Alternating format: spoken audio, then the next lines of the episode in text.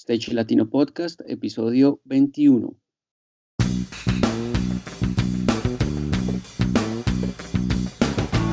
Si eres técnico, ingeniero, diseñador, productor o gestor de eventos y espectáculos o quieres desempeñarte en cualquiera de estas áreas,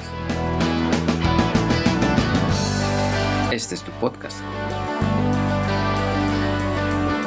Stage Latino es el programa en el que hablamos de todo lo relacionado con la planeación, producción y puesta en marcha de eventos y espectáculos a nivel profesional.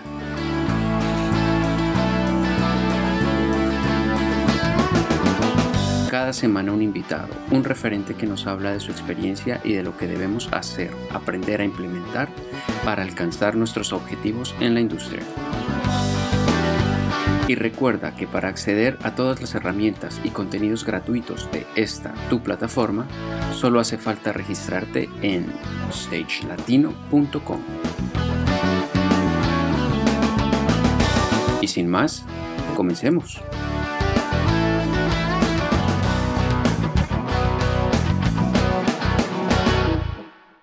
Hola amigos, bienvenidos una vez más a nuestro Stage Latino Podcast. Buenos días, buenas tardes o buenas noches, especialmente para América Latina y para la comunidad de habla hispana. Quien les habla, Juan Pablo Flores, productor audiovisual y director de contenidos de Stage Latino. Esta vez no nos acompaña Fernando García, nuestro director de la plataforma, que por motivos de fuerza mayor ha tenido que ausentarse. Sin embargo, les envía un gran saludo. Te enviamos otro de vuelta, Fercho. Recordando el génesis de nuestro anterior episodio, donde uno de nuestros seguidores nos hizo una recomendación, queremos hacer un llamado a, todos ustedes, a nuestra comunidad, para que participen, para que nos comenten a quién les gustaría escuchar, nos recomienden o alcen la mano si es que alguno de ustedes quiere participar en nuestro podcast. Si creen que pueden aportar a nuestra comunidad y a la industria, anímense. Incluso tal vez tengan alguna duda que nosotros podamos resolver a través de nuestros anteriores invitados y con mucho gusto lo haremos. Para eso estamos aquí, para hacer ese puente de acceso al conocimiento de las diferentes áreas que enmarcan este maravilloso entorno del espectáculo. Así que ya lo saben, son muy, muy bienvenidos a participar. Dicho esto, entremos en materia.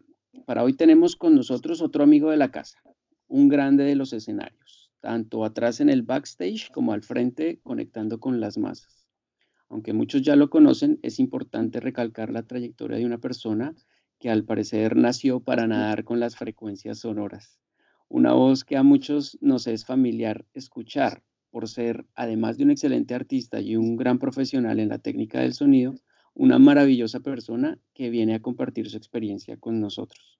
Les hablo de Amos Piñeros Benito, Hola Mos, bienvenido. ¿Qué tal Juan Pablo? Qué gusto estar aquí en el podcast de Stage Latino. Bueno, bueno, muchas gracias por aceptar la invitación y para aquellos que hasta ahora se van enterando, Amos es un precursor del rock colombiano por su participación como voz líder de varias bandas de culto como Ultrágeno por allá en los años 90 y la reciente y consolidada Tequendama, ¿no es así, Amos? Sí, así es. Eh, empecé jovencito, empecé como a los 15 años con bandas de rock y, y pues no he parado y he tenido la fortuna de, de, poder vivir tanto aquí en Colombia como en otros lugares del mundo, pues experiencias de, de tanto técnicas como artísticas muy interesantes. Genial, genial. Bueno, así como les decía, además de cantar en escenarios, Amos ha hecho una carrera profesional como ingeniero de sonido de directos y de estudio, como docente y también como figura pública que aporta activamente a la música tradicional colombiana. Y con esto último me quiero referir al proyecto televisivo Ensamble. Comencemos contando un poco, Amos, acerca de lo que estás haciendo en la actualidad, no solo lo, de, lo del el proyecto Ensamble, sino, pues no sé, algo que tengas por ahí cocinando en bajito. Bueno, pues ahora estoy, em, estamos con Tequendama dedicados a, a, mezclar las siete canciones que grabamos este año, eh, que van a completar como una larga duración. Ya hemos ido sacando sencillos y, bueno, ahora estamos en eso, en proceso de mezcla de las siete que completarán lo que eh, se llamaba en la vieja escuela un disco, porque hoy en día la, pues como que la industria funciona un poco distinto, pero sigue siendo un requisito. Estoy mm, dando clases, aunque ahora ya se terminó el periodo de clases, en Digital Lab, una academia de, producción de, de, audio y de DJing. Y, mm, y también participo ahora en un reality musical muy interesante que hizo una, una búsqueda por los territorios de, de, digamos, del centro y el sur de Colombia, que son los que abarca Canal 13, que es el canal para el que se hace el reality. Y fuimos buscando artistas de música tradicional, em, se hizo una selección en cada región y luego se los juntó aquí en una casa de estudio en donde estuvieron interactuando, tomando clases y, y, y un poco haciendo ensambles entre, entre los distintos ritmos de las regiones. Y bueno, está aún eh, emitiéndose, estamos ya en la recta final y, y, pues está siendo una experiencia, fue una experiencia pues para mí novedosa porque no había presentado nunca un programa de, televisión, pero aparte de, de, de, la novedad pues también fue como una, una adentrarse en las tradiciones de, de nuestro territorio y, y ver cómo cuando se funden pues surgen cosas inusitadamente buenas. Entonces, pues bueno, es una cosa que les tengo que invitar a ver. Ahora están casi todos los capítulos colgados en YouTube porque los van colgando cuando se emite uno, lo cuelgan al día siguiente. Eh, también lo están pasando en, en, vivo en Canal 3 en la señal en vivo, a quien les coincida en los países donde estén. Es aquí a las 6 de la tarde Colombia y 11 de la noche Colombia pasan el reality. Y bueno, de resto estoy como produciendo música para mm, dos, tres proyectos que tengo en proceso ahora, cerrando esos, esos esas producciones para, para empezar el año como con nuevos proyectos. Genial. Eh, bueno, eso sí, pondremos ahí todos los, los links y comentarios eh, abajo en las notas del podcast de toda la información que vaya saliendo en el podcast para que lo tengan ustedes presente. Y, cuéntanos.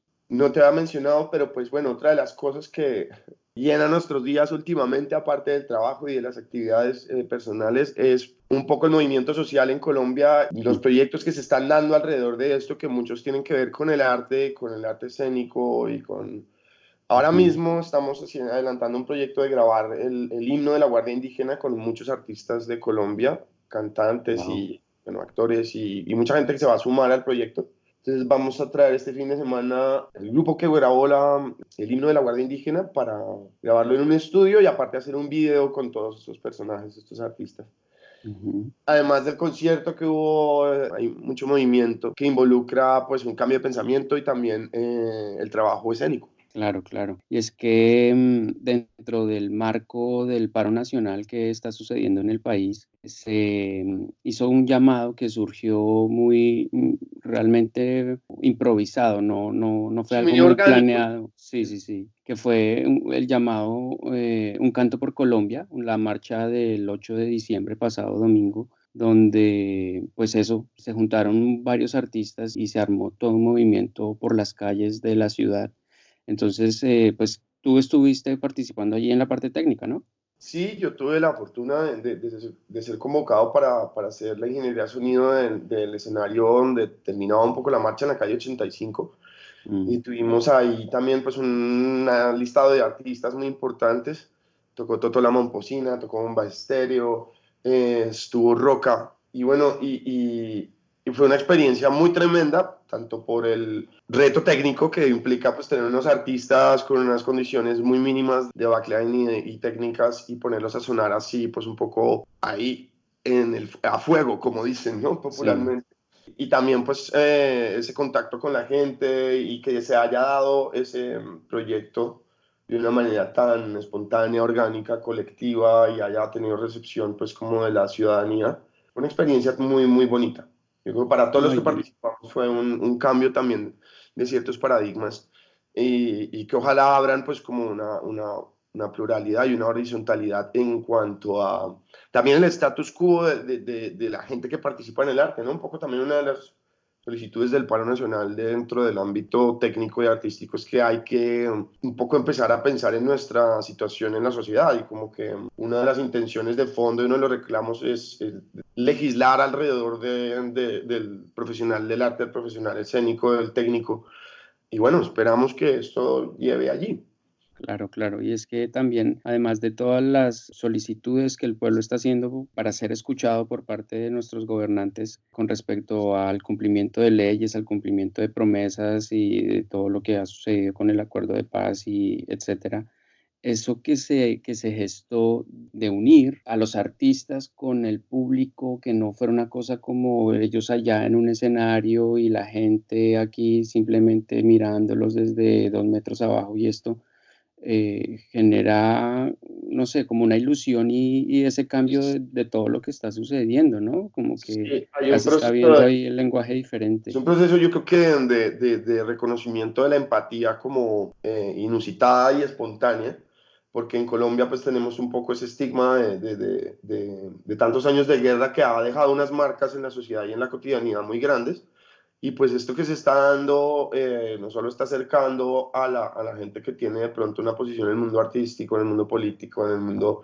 eh, creativo, con, con, la gente de a pie, sino que pues está interconectando muchísimos colectivos, eh, colectivos de diseño con colectivos de, de sonido, colectivos de, de, de, llamas de recursos técnicos o de insumos con.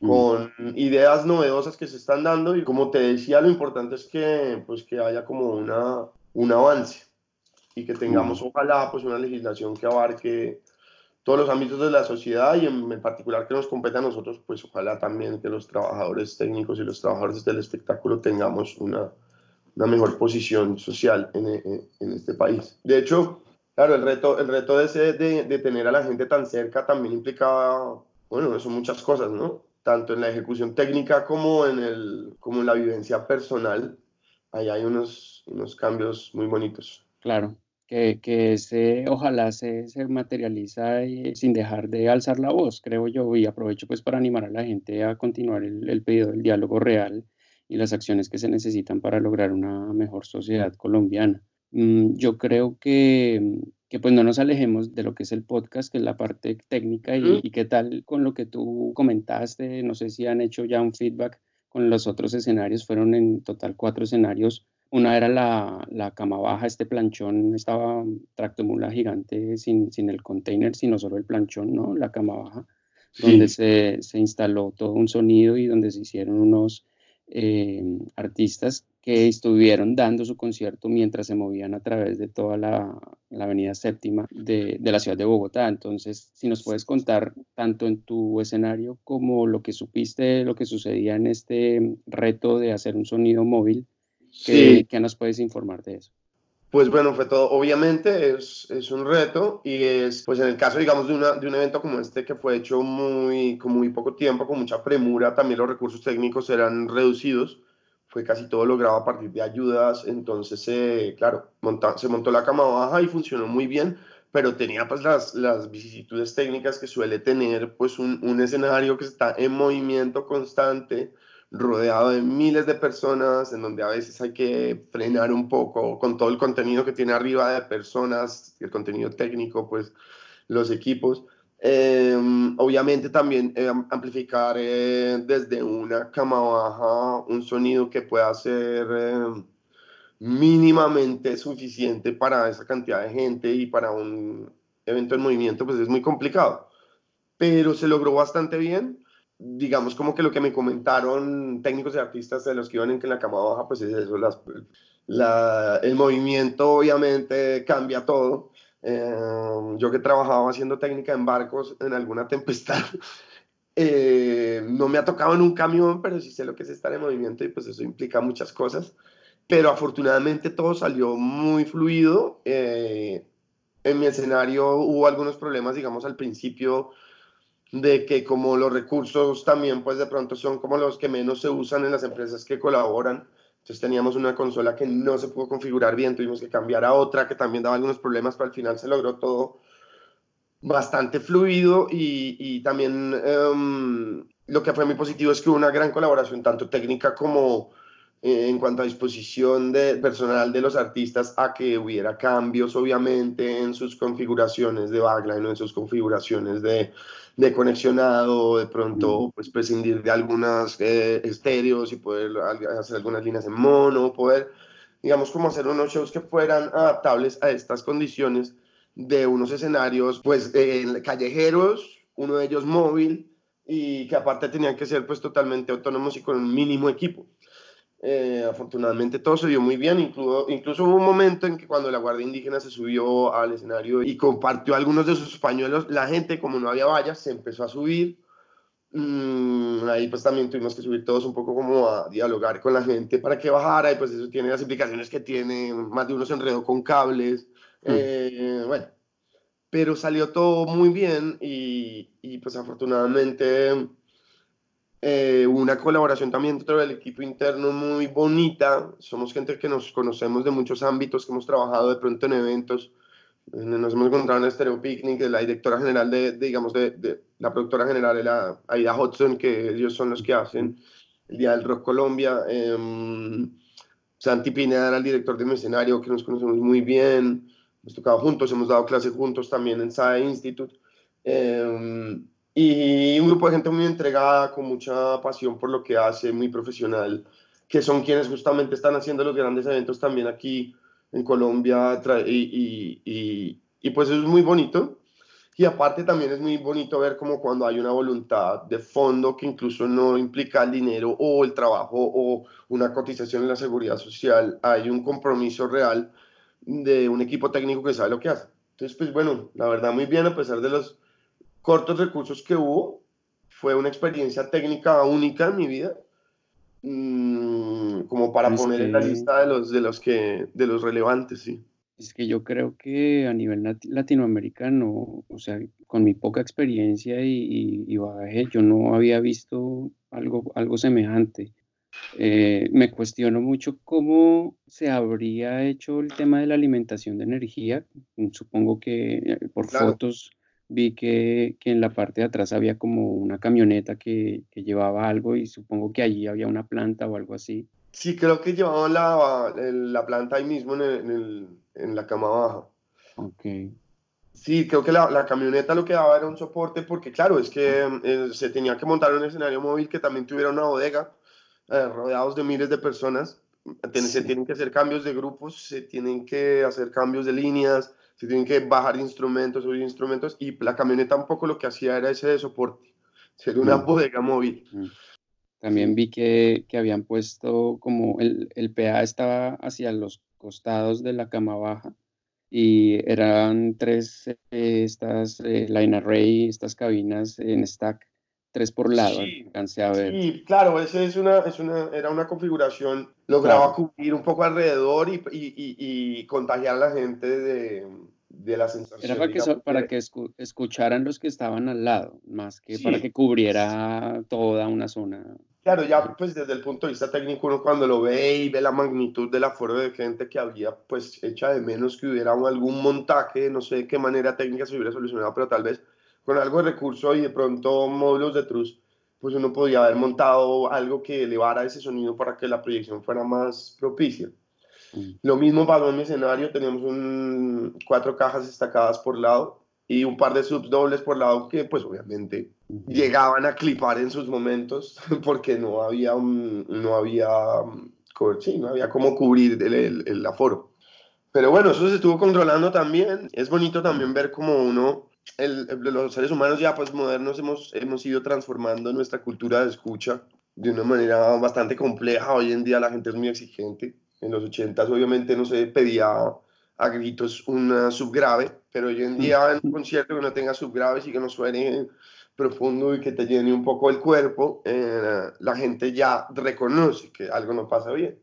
Pero en estas mm. condiciones donde hay una disposición mucho más altruista o mucho más eh, lúdica, mm, de fondo, se ve como el goce del ser humano puede trascender esa cultura de escucha tan estricta que se ha logrado para poder eh, hacer espectáculos que funcionen muy bien.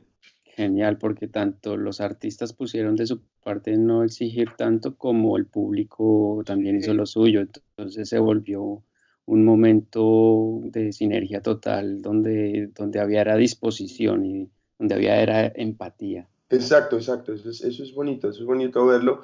Y pues también la experiencia como por la parte técnica, em, habiendo estado pues en escenarios de, de, gran exigencia, digamos, de presión sonora, como en un sonar, o, no sé, en Primera Sound, o aquí el Estéreo Picnic, o, en donde también hay obviamente una lucha entre la necesidad de una presión sonora para satisfacer un público que lo exige y que lo necesita, y por otro lado, pues unas condiciones de, de polución acústica que tienen que ser controladas.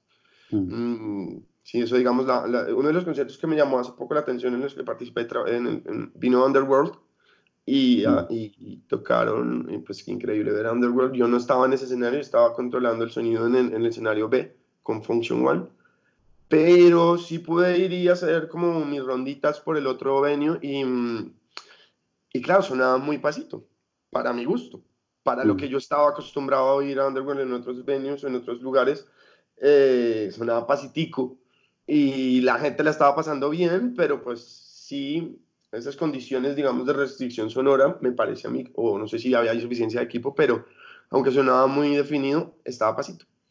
Entonces es una de esas experiencias, ahí me planteaba yo mismo de, uy, pues como que me cuesta trabajo gozarme esto así, pero la gente sí se lo estaba gozando y se da uno cuenta qué tan condicionado está a, a ciertas condiciones de, de, desempeño técnico. Claro, claro. Bueno, pues maravilloso para que continuemos con nuestra charla. A mí me gustaría mm, rebobinar, irnos un poco más hacia tus inicios y preguntarte para ti qué es el sonido, ¿Cuándo lo descubres conscientemente? ¿Cuándo inicias una actividad profesional a través de él? Pues para mí es curioso porque yo empecé en la música muy pequeño. A los cinco años empecé a estudiar violín porque mm, vivíamos en Villa de Leiva, Boyacá, y empecé a estudiar en Tunja, en el Conservatorio de Tunja, música. Pero justo cuando fui no había profesor de guitarra, al final terminé estudiando violín. Y yo que soy como muy inquieto, muy hiperkinético, pues claro, estudiar violín implica muchísimas horas quieto, entregado al, al instrumento y a la, una sonoridad, y a perfeccionar una sonoridad que, que es compleja. Y entonces eso me hizo también ser un poco un chico precoz que entendía las cosas muy rápido, pero que luego tampoco era tan dedicado al, al, al instrumento. Lo que sí me, siempre me cautivó desde muy pequeño fue el, el ejercicio escénico, también porque tuve la fortuna de que, bueno, mis papás que están un poco loquitos, pero son muy bellos ambos, eh, me llevaron a conciertos desde muy pequeño. Entonces, como que yo tuve la fortuna de niño. Un tío mío es, es productor de eventos en, en, en, España y tenía, ha tenido pues, una, una de las empresas más grandes de, de, esta rama. Y entonces tuve la fortuna de poder ver, no sé, a Police cuando tenía cuatro años a ver a Bob Marley, a ver a Queen, a Supertramp. Conciertos que me dejaron como una de los primeros recuerdos que tengo en la vida son de cosas así de magnas, como de escenarios, de no sé si me tapaban los oídos o no, pero también supongo que un sonido bastante fuerte, conciertos a gran escala. Y eso yo creo que cuando ya me involucré con bandas y con el, con el ejercicio escénico profesionalmente, mmm, recordé que eso sí me había marcado ya cuando... recordabas en, detrás de, escenario o como público? Me ponían el, la etiquetica de backstage para poder estar pues como en el, mm. resguardados, pero me acuerdo haber estado en algún un par de ellos, sí, entre el público con mis padres. Digamos, en Police estuve en el venue, pues en el público. Bob Marley no, no me dejaron ir al, al, concierto, pero hay incluso unas imágenes que encontré en, en YouTube de, de, la prueba de sonido de Bob Marley en Barcelona en 1980 y estoy yo ahí pequeñito con mi papá y mi mamá corriendo para arriba y para abajo mientras ellos bailaban. Y pues claro, esas son experiencias que yo creo que dejaron una impronta. Y cuando ya la música pues llegó a mí como un estudio formal, pues una de las primeras cosas que también hice fue empezar a participar en coros y tener educación vocal. Y esto yo creo que es una cosa bastante clave para poder, digamos, como empezar como niño a, descubrir la magia del sonido, ¿no? Lo que sale por la boca es el, instrumento que cargamos nosotros en el cuerpo. Entonces tal vez ese fue como la primera, el primer acercamiento a, a, lo intangible del sonido y a, lo, a la magia que, que, que, tiene mm, como fenómeno físico y como fenómeno humano. Después de eso ya pues como que empecé a, en Bogotá ya a, obviamente a escuchar música de la época de principios de los 90 y tener todo el bagaje de mis padres que habían escuchado pues rock y folclore y, la música clásica por el lado, digamos, del violín. Entonces eh, terminé tocando en bandas, pero claro, mi, mi, conocimiento técnico era muy limitado y yo estaba más, era pues pendiente de escribir letras, de desempeñarme bien o de aprender cómo cantar y desempeñarme bien como frontman porque era mm. algo que aprendí a hacer haciéndolo. Y realmente empecé a encontrarme con la necesidad de lo técnico cuando entré a la universidad y empecé a estudiar comunicación social y muy motivado por hacer productos audiovisuales, por ser realizador, por hacer cine. Terminé saliendo de la universidad y trabajando en una productora y aprendiendo muchísimas cosas sobre cómo hacer audiovisuales. Y eso me llevó también a tener un interés mucho más profundo por el audio y poco a poco empecé a descubrir los softwares que empezaron a surgir en esa época, pues tanto, tanto DAOs como Cubase o Nuendo, digamos al principio, como otros más de, creativos como Reason o Revit o, o Acid, que me abrieron la cabeza hacia, hacia las tecnologías, digamos, virtuales, que hoy pues son como parte de mi día a día. Y pues eso llevó a que em, cuando ya me fui de Colombia y empecé a trabajar como carga y descarga y como todo lo que pudiera en, en, eventos en Europa, pues me acerqué cada vez más al sonido y fue justamente leyendo ya encontrando como literatura y preguntando que empecé a tener un conocimiento un poquito más avanzado y empecé también como a comprar dos, tres cositas, una consolita, eh, un procesador de efectos y empezar a entender el flujo de señal desde lo privado, desde lo, digamos, como más eh, leyendo el manual hacia lo autodidacta. Y gracias a tu hermano, David Flores, empecé a trabajar en empresas de sonido como ya más asiduamente. Me llamó para trabajar un, un Monegros de tal vez el año 2004. Y a partir de ese día me empezaron a llamar más en empresas de sonido y yo muy callado, muy mayor ya para lo que, pues para lo poco que sabía, pero empecé a aprender de, de, equipos de sonido en vivo, pues como más a gran escala. Empecé a trabajar, tuve la fortuna de trabajar con, con Nexo y trabajar con Amazon, que son pues dos marcas muy top en el mundo. Y, y, también de tener pues guías, gente generosa como, como tu hermano David Flores, como muchos otros em, grandes personajes del sonido y de la técnica y del montaje que, con los que tuve la, la, la fortuna de, de, compartir trabajo y poco a poco eh, fui adquiriendo experiencia y también tomando más interés, leyendo cada vez más, encontrando material en internet, preguntando con mucha mm, humildad. Y gracias a la humildad también recibí la, grandes regalos de información, grandes regalos de, de lecciones también de actitud, de, de, desempeño, de respeto por el escenario, de, de muchas eh, actitudes corporales, actitudes mentales que es muy clave tener para poder tener un buen camino en este, en este negocio que es difícil también y muy desgastante. Un poco ese fue el trayecto hasta que ya llegué a un punto en donde mm, rápidamente empecé a tomar pues como control ya de las consolas y esto llevó aquí a hacer un, unas 3, 4 giras por España y por Europa, lo que me dio ya mucha más solidez y también a empecé a trabajar pues ya asiduamente en los eventos que había cada año, como el Sonar, como eso, el Primavera Sound, o como muchos eh, eventos musicales y también escénicos, teatrales. Hubo un vuelco también en esa época, digamos como en el 2008, en el que la crisis en Europa me llevó a trabajar mucho más en eventos corporativos. Y entonces eso abrió también otro universo, pues, como de sonido. Claro, eso uno ya no está tan atento de si sonar bien una banda o de pronto de la, de, la premura que implica mover los músicos, el, controlar que todo esté bien, las conexiones, el backline, las, eh, mezclas de monitores o tener el front of house eh, bien ajustado.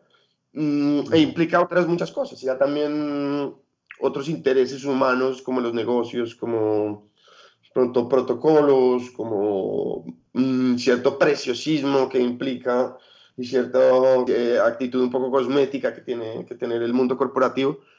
Eso me llevó también luego a tomar como papel en, en, algunas producciones técnicas relevantes ya más allá de lo del sonido, como más concibiendo un poco globalmente el evento.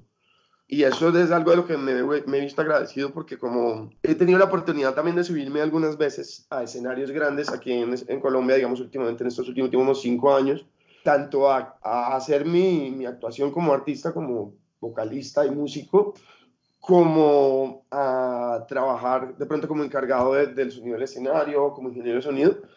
Y son momentos muy bonitos porque es donde uno ve cuando el ciclo se cierra y, y haber, digamos, participado desde cómo se monta el layer, ¿sabes? Y, todo el scaffold, toda la estructura que, que, compone el escenario o el techo. Claro, claro. Y haber participado cómo se montan las luces, de cómo se monta el cableado, de cómo se monta la configuración de audio, tanto la, posición como después el ajuste del sistema, da una sensación de plenitud muy grande cuando uno está arriba del escenario siendo cantando. Era algo que no me pasó durante muchos de los años que tuve eh, digamos, como desempeño con bandas en los 90 y principios de los 2000 aquí en Colombia, que era bastante desconocedor de muchas de, los, de las cosas que ahora me, me dan de comer y eso hacía que también sufriera mucho, ¿no? Que tuviera como una comunicación bastante truncada con, con la parte técnica y como un desenfado por eso, que me hacía tener, pues obviamente, eh, unas condiciones más desfavorables. Y ahora que lo mencionas, estuviste en Rock al Parque en esas versiones que sucedían en los noventas y ahora recientemente estuviste pues en, uno de los shows pues más sólidos que has tenido con, con la banda Tequendama en Rock al Parque precisamente nuevamente. Eh, chévere pues que hagamos ese, ese paralelo. Cuéntame, además de, de, lo que acabas de decir, que pues ya es un tema más de, de, comunicación con el staff y con todo el crew y con todo lo que sucedía ahí en escenario, tu percepción como del festival y de la técnica? No, pues imagínate, yo eh, estuve en el primero mm, hace 25 años y ahora tuve la fortuna de participar en este último con un show que también salió muy bien y que pudimos preparar visualmente, musicalmente, técnicamente, así muy a conciencia. Y es pues un brinco, claro, como cuántico. Lo que tengo muy pocos recuerdos tristemente, mm. de lo que pasó en el Olaya Herrera hace 25 años cuando toqué con Catedral. Tal vez la adrenalina borró parte de eso. Creo que me acuerdo mucho más de cuando, porque tocamos dos veces con Catedral en ese festival y tocamos también en la Plaza de Toros. De eso me acuerdo más también porque hay unas imágenes por ahí. Claro, era muy pequeño, muy niño, todo lo que pasaba era como una, una, una novedad, un verdadero reto, una verdadera emoción entonces, claro, no, no, me acuerdo muy bien qué parlantes había, no me acuerdo. Yo sabía que sonaba, que había mucha gente, que salía mucho polvo. Ya cuando he visto las imágenes ahora ya de mayor, muy interesado por todo el tema técnico, veo que, claro, era pues el, equipo destacado de, de, de, los 80s, 90s, con una proyección bastante corta. La gente tenía, era ganas de pasarla bien y, y pues los recursos técnicos eran bastante limitados. Eh, un escenario sin techo, obviamente tomando el riesgo de que en Bogotá llovía todo el tiempo. Y pues ahora lo, eh, lo que uno encuentra en un festival como Rock al Parque pues es un, un despliegue técnico de que, que, no tiene nada que envidiarle a cualquier otro festival en el mundo. Es un festival gratuito, eso implica también que tiene pues una implicación del Estado y unas, y unas limitaciones de pronto respecto a cualquier otra fastuosidad que se pueda hacer en el mundo privado, pero tiene una pulcritud técnica y, un, y, una parte, una magnitud también bastante relevante. Claro, mm, claro. Sí, tanto la, el tema logístico como el tema técnico en Rock Parque siempre va a ser un reto. Nos lo contaba Chucky García, estuvo aquí como invitado también de podcast y, y eso, nos contaba eh, su punto de vista, pues ya desde una parte mucho más logística administrativa como curador y, y, y wow, sí, sí que Rock al Parque está muy bien posicionado y no tiene nada que envidiar, como dices. Sí, así es, así es. Y pues no, ya de, respecto a la experiencia como artista, pues no, del cielo a la tierra, claro, no sé, mm, no me acuerdo si me escuchaba bien o no, pero sé que en todos esos conciertos de los noventas fue complicado el tema del monitoreo, uno tenía que tener más bien como muy afincada la sensación con la banda mm. para poder echar para adelante y, superar el concierto y, y, gozársela, pero pues teniendo en cuenta que era rock and roll y que había como complicaciones casi siempre. Yo que toco violín también me dio por tocar violín en las bandas de rock con las que toqué, pues era más complicado todavía pinche violín siempre se desafinaba, siempre eh, se le caía uno el micrófono o no sonaba o me decían que no lo podían hacer sonar. Luego, claro, fui aprendiendo cómo y ahora ya tengo un violín eléctrico. He pasado muchas cosas y es, se han superado ese tipo de, de inquietudes personales en la escena. Pero, y claro, y más ahora, pues uno usa INEARS, yo no puedo usar los dos, pero si uso uno de ellos de tres vías, lo que me provee, pues si me he cuidado de tener una buena mezcla o tengo un buen ingeniero de monitores, pues me provee una tranquilidad y una referencia muchísimo más eh, sólida. Eso me permite tener mucho más control de lo que hago en otras cosas. Sí, es que el desarrollo de, de la tecnología en, en, cuanto a los servicios y a las herramientas le, le ha permitido mucho al, al, artista también pues mejorar en cuanto a su requerimiento. Y, y, ya los riders ahora son mucho más digamos que meticulosos y, y, completos a la hora en que una banda hace ese requerimiento, bueno, en la medida de lo posible que lo puede hacer, eh, piden marcas muy específicas y elementos muy específicos porque desarrollan sus, sus shows soportándose en ese tipo de, de equipos que conocen sí. y, y, se logran unos espectáculos pues muy interesantes. No, me, me, han tocado ver montajes de cosas muy, muy bonitas, muy bonitas. En, he tenido la fortuna de, de, de ver eh, ingenios técnicos y, y crews comportándose y haciendo cosas alucinantes. Desde, eh, no sé, YouTube, tal vez en la gira esa 360 en, en el Camp Nou, a una de las cosas que, digamos, me pareció más bonita fue aquí en el Stereo Picnic, que estaba encargado de, de, del escenario Tigo, el escenario grande, como coordinador de sonido. Florence and the Machine llevó un montaje que era una especie de backing muy grande, que era plegable, hecho con módulos de, de aluminio, que tenía unas, como unas escamitas reflectivas. Uh -huh. Y esto lo, lo, afectaban con turbinas móviles, robóticas controladas desde, pues, pues, desde la consola. Y esto tenía encima todo un juego de luces que, que era un efecto tan mágico, -huh. por algo muy sencillo. -huh. Y toda la manera en que uno ve cómo los técnicos van solucionando esos pequeños retos que les ponen escénicos, que le ponen de pronto los artistas o los, o los diseñadores de, de creativos es fascinante. Y es claro. eh, fascinante ver cómo uno ha aprendido mm, eh, viendo y aplicando con el tiempo muchas técnicas que hacen que uno se mantenga a salvo y aparte haga un muy buen servicio y tenga un muy buen desempeño. Eso es muy clave ¿no? para la gente de pronto que está como trabajando, empezando, estudiando o, o tiene una, un desempeño en la técnica o en el arte. Es, es muy clave en los detalles y ser pulcro con, con el oficio y con pequeños desempeños que son los que hacen que todo en lo macro sí funcione bien. Bueno, ahora que lo estás diciendo, pasemos a eso. ¿Cuál, cuál es el mejor consejo que te han dado en cuanto a, a, a resolver o en una situación eh, de un directo o en estudio, no sé, que tenga que ver, pues obviamente con la técnica? ¿Y, y cuál es el mejor consejo que podrías dejarle a nuestros oyentes? Pues no sé, a veces uno se, se remite a lo más simple, ¿no? No tomártelo personal y tener la información correcta tal vez te da las herramientas para reaccionar como debe ser. A veces, y aparte, pues obviamente embarrarla es una de las cosas que está a la orden del día y es humano. Cagar, como se dicen, perdón la palabra, pero sí, es como, es normal que pasen eh, cosas y en la técnica siempre hay aparte incidencias inusitadas que, al que uno tiene que afrontar pero cuanto más calma se tenga, cuanto menos personal se lo tome uno y cuanto más información tenga uno, pues mejor va a desempeñarse. ¿Tienes una experiencia de esas que, que dices, uy, se me salió de las manos, ya aquí simplemente claro. tengo que asumir el error claro, y aprender de eso?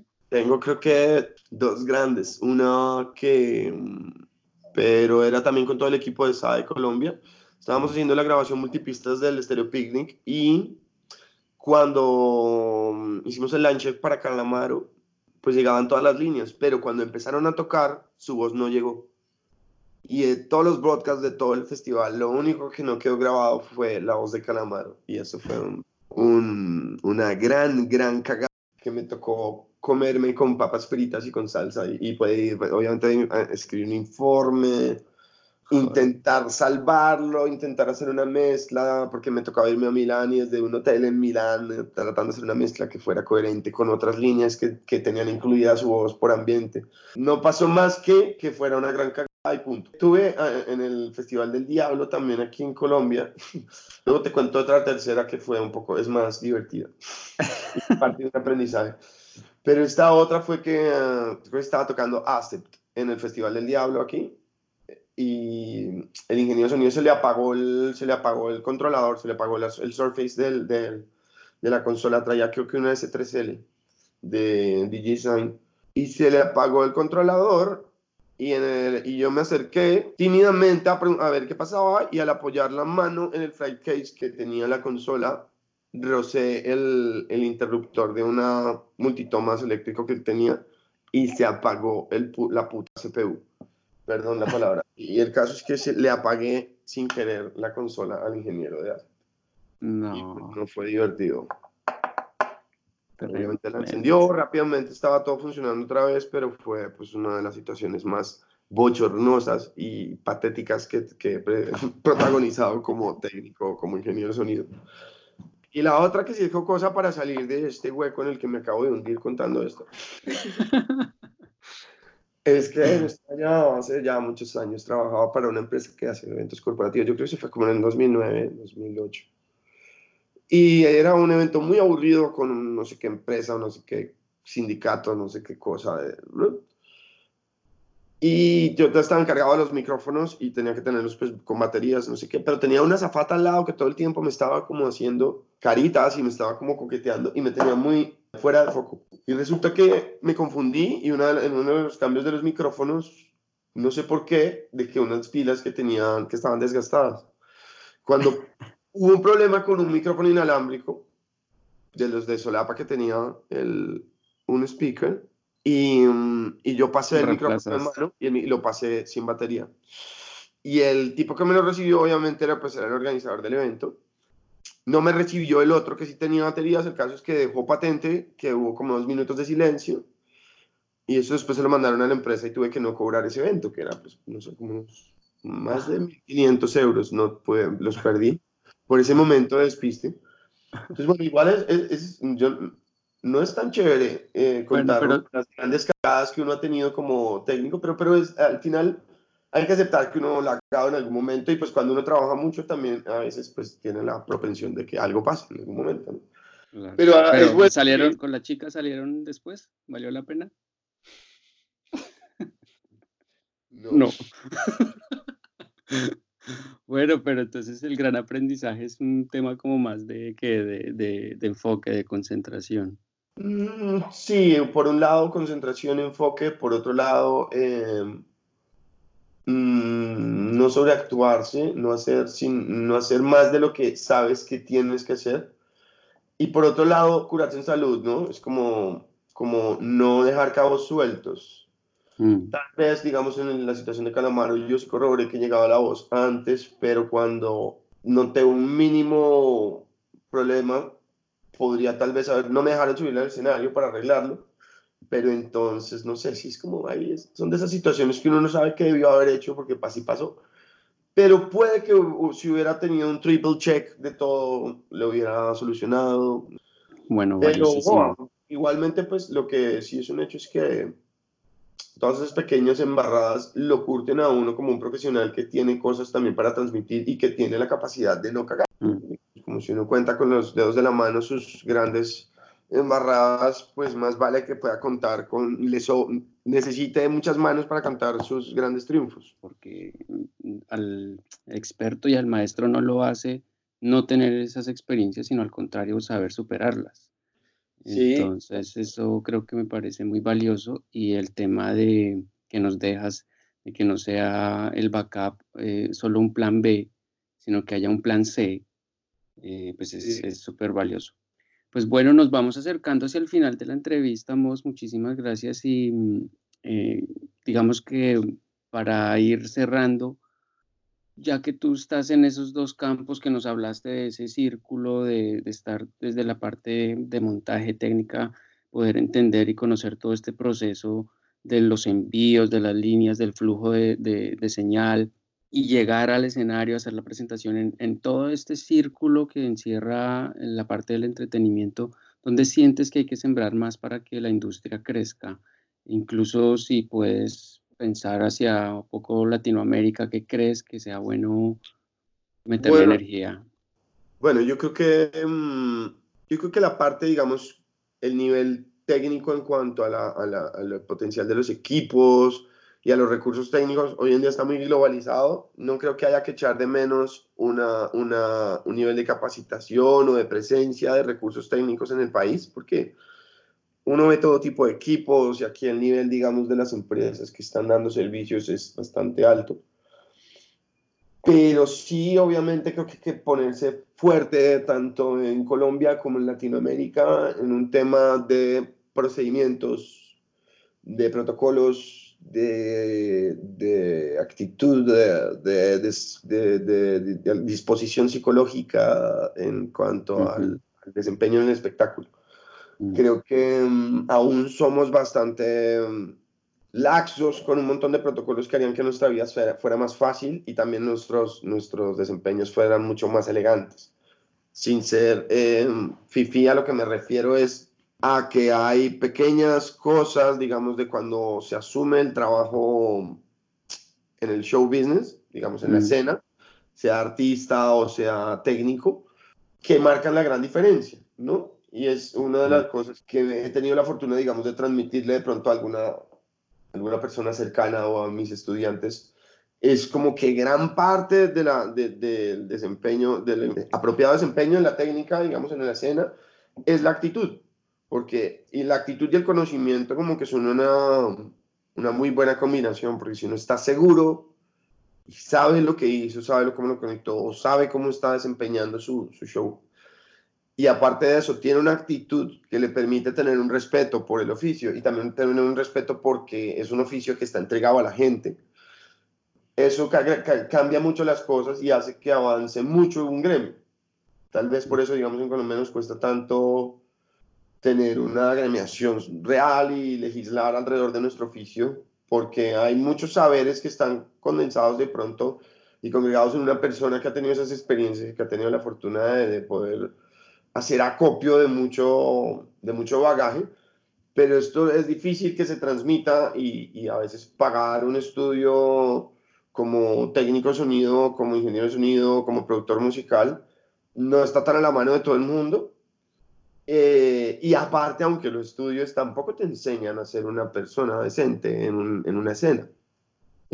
Entonces es una cosa que se aprende muy experiencialmente, eh, mover un flight case y no romperse un pie o no, no destruirse la canilla cuando lo subes a un camión, es algo que se aprende haciéndose y es algo que no se enseña en una escuela. Y eso yo creo que en las cosas que uno tiene que más en estas zonas del mundo apretar porque es lo que nos va a llevar también a, ser, a tener un respeto por el oficio y a, ojalá a tener un lugar en la sociedad como, como parte del proceso productivo.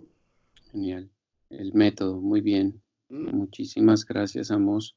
Pues, eh, nada, solo, solo que nos digas eh, cuáles son tus redes, dónde podemos seguirte, dónde puede la gente encontrar tus, tus trabajos. Sí, bueno, yo tengo eh, ahora, digamos, lo que está de, de Tequendama, tenemos en todos los buscadores de música las seis canciones que tenemos publicadas hasta ahora.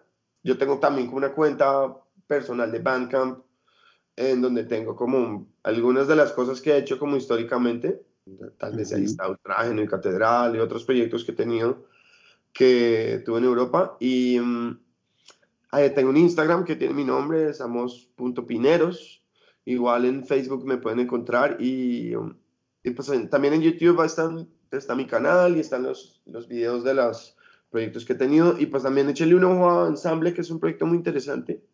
Un reality salido de los cánones del reality, mucho más documental, en donde la experiencia humana y musical está ahí a flor de piel. Entonces, eh, bueno, espero que le den una pasadita y que nos estemos eh, comunicando. Cualquier cosa, yo estoy ahí firme para lo que haga falta. Genial, pues ya eres un, miembro más de nuestra comunidad Stage Latino y como te digo hermano, aquí siempre esta será tu casa. Eh, pues hasta la próxima. Bueno, muchas gracias Juan Pablo. Un gran abrazo virtual y espero que sigamos en contacto.